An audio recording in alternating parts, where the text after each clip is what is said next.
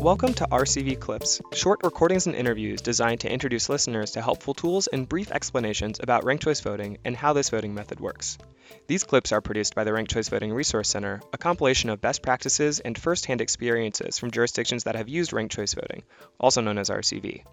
The website, www.rankedchoicevoting.org, and the overall project serve as resources for election administrators, voters, policymakers, candidates, and for anyone who wants to learn more about ranked choice voting. We are not advocacy focused. Rather, we aim to provide resources that allow jurisdictions to implement RCV effectively and efficiently. The RCV Resource Center team is comprised of former election administrators who have conducted statewide, municipal, and district RCV elections.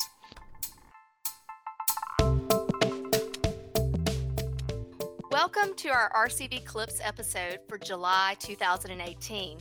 I'm Karen Brinson Bell, Election Administration Consultant with the Ranked Choice Voting Resource Center.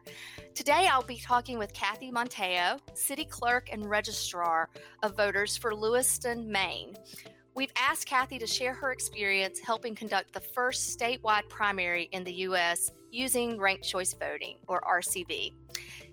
Hi, Kathy, and thank you for joining me today for this podcast, and congratulations on a successful primary. Thank you. Thank you. We'll just dive right in with our questions, and I'll build up so that our listeners have a little understanding. Uh, you could say that the path to using RCV as a voting method for Maine's June primary took many turns and detours along the way. Uh, the Secretary of State's office, I know, took the lead in implementation decisions, but the local clerk still had considerable work and preparations to do to be ready to deliver an election. Talk with us a little bit about some of the steps you took in Lewiston and how the moving target of whether there would actually be an RCV election and whether it would be used or not affected things at the local level.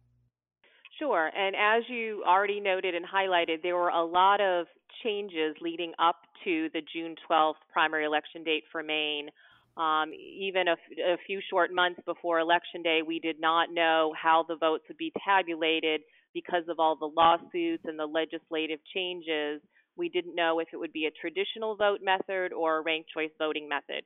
So, what municipal clerks did was we just proceeded accordingly because we knew that we were going to have to run and administer a state election on June 12th, regardless of how the votes would be tallied. So, we were busy doing our regular election preparation lining up our citizen election workers and poll workers, securing the buildings for polling place locations, having the voting machines programmed, and so forth. So, a lot of it, as far as the advanced prep, didn't really impact municipal clerks a lot. As you noted, in Maine, the Secretary of State's office prepares all of the materials for the municipal level. Municipal clerks administer the state election on a local level, but all of the material is prepared by the Secretary of State's office. So those are really the folks who were really, um, unfortunately, under the deadline and needing to wait for all those changes and law court decisions to be made before they can do their final preparation of their forms and paperwork and then get it out to each individual town to implement on our level. So, in talking about the preparations, you, you outline many of the things that go into any election. Were there differences in in how you had to administer an, a ranked choice voting election, or were they similar? Sure. Uh, there were a lot of similarities. We used the, the towns that use voting machines in Maine were able to use the same voting machine, and towns that vote by paper ballot in Maine were still able to vote by paper ballot. So it, there weren't changes in that sense for their voters.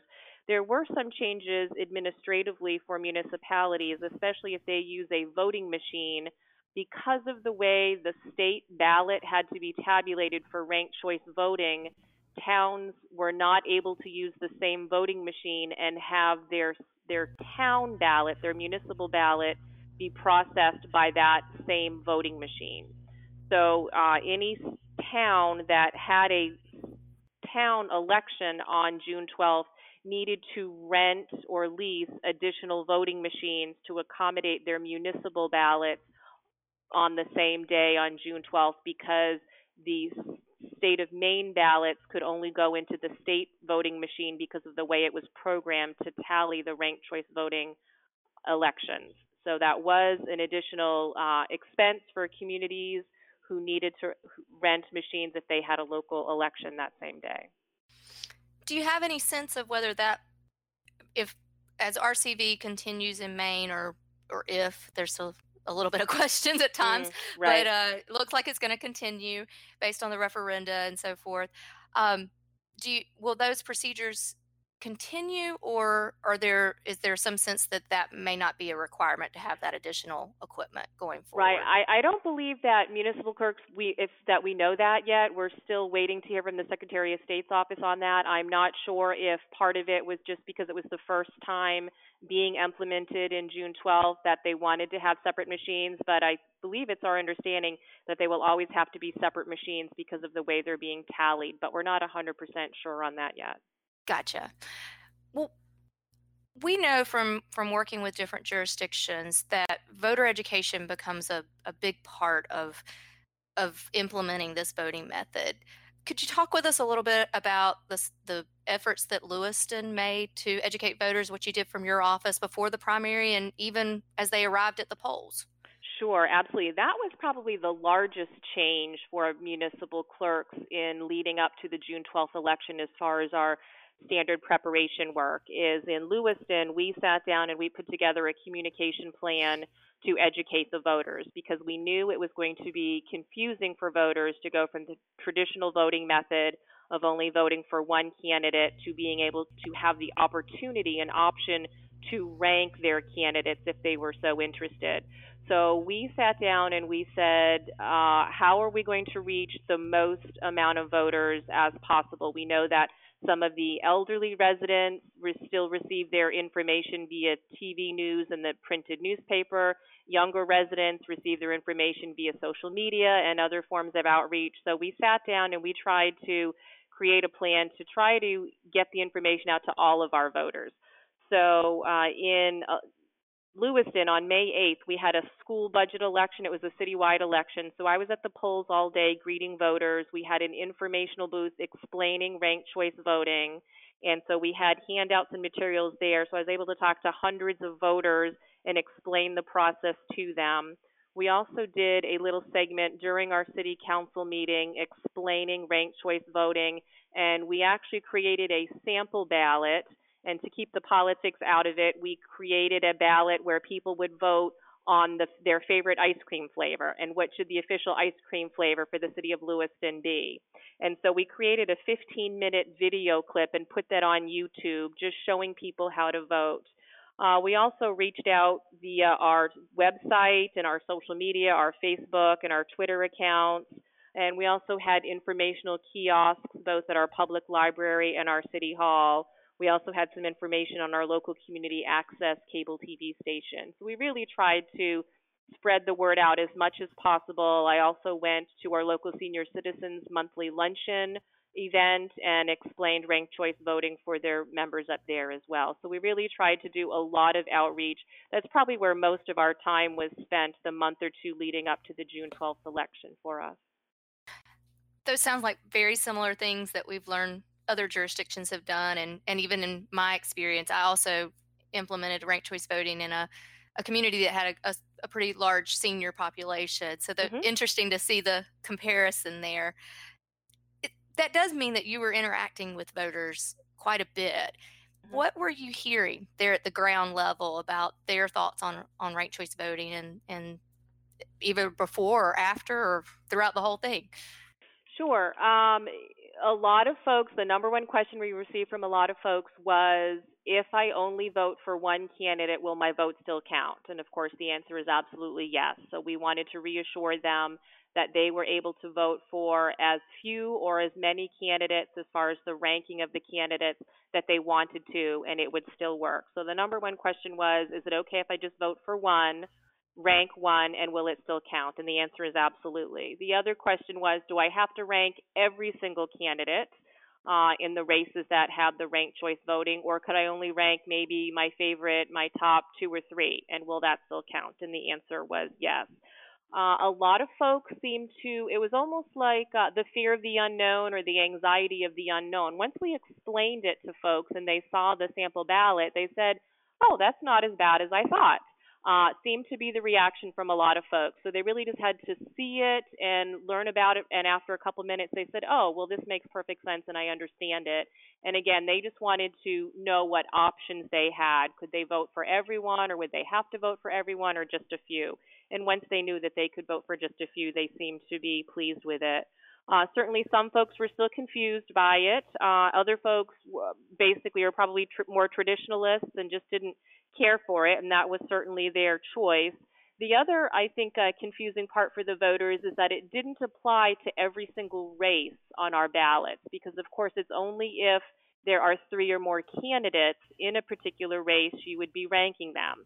So in the primary, we had some races, particularly the gubernatorial races for both the Democratic side and the Republican side, had more than three candidates running. So those were done by ranked choice voting, but the other ones may have only, uh, the other races on the ballots maybe only had one or two candidates running, so you wouldn't be ranking those. So it did seem confusing for voters to be able to rank some races, but not all races on their ballot. Any other takeaways of best practices or experiences that you could offer to jurisdictions who are on the verge of administering RCV for the first time, or or even if they've if they've had the experience but are looking at ways to improve their processes?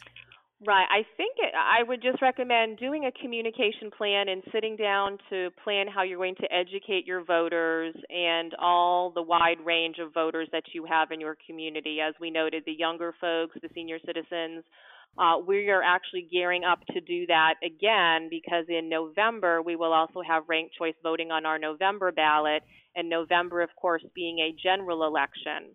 So Maine has a closed primary. We're a closed primary state. So in order to have voted in our June 12th primary, you would have needed to have been enrolled in the Democratic Party or enrolled in the Republican Party. And if you are not enrolled in a party, if you're a registered voter but not affiliated with a political party, you were not able to vote a candidate ballot last month. However, in the November election, you will be able to. So we are anticipating having thousands of additional voters in November who will be voting this method for the first time because they weren't eligible to participate in the June election.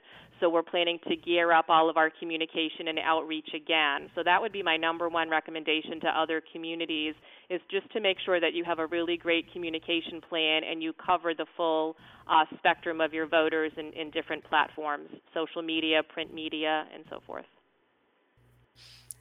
I think those are very wise words. It did make me think there anything you did differently in terms of your poll worker training? We did. Well, we educated the, the workers about uh, the process because we knew that they would be on the front lines. We have seven different wards in Lewiston, so seven different polling places. So we knew that our citizen poll workers would be on the front lines answering questions from the voters.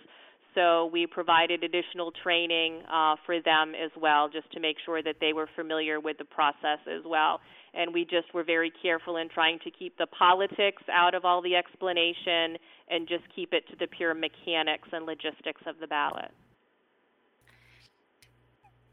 Kathy, thank you so much for doing this uh, podcast today. It really just underscores the effort that we're trying to make here at the Ranked Choice Voting Resource Center to give perspective and best resources that we can to election administrators and policymakers and being able to talk with someone who's just gone through the process of implementing and been right there face to face with the voters is just really a helpful resource and we certainly appreciate you doing this today. Fantastic. My pleasure.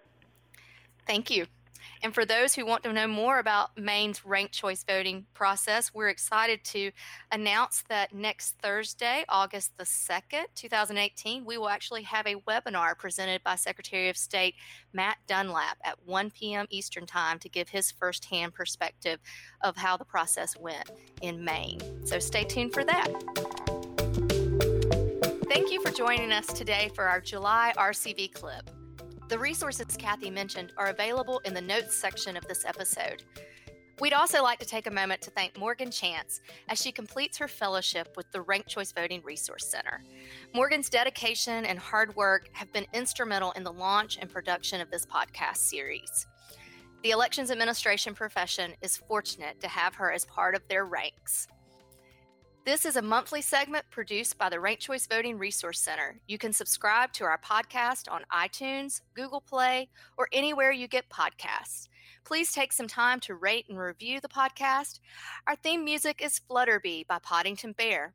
Until next time, I'm Karen Brinson Bell on behalf of my colleagues Morgan Chance, Chris Hughes, and the rest of the Ranked Choice Voting Resource Center.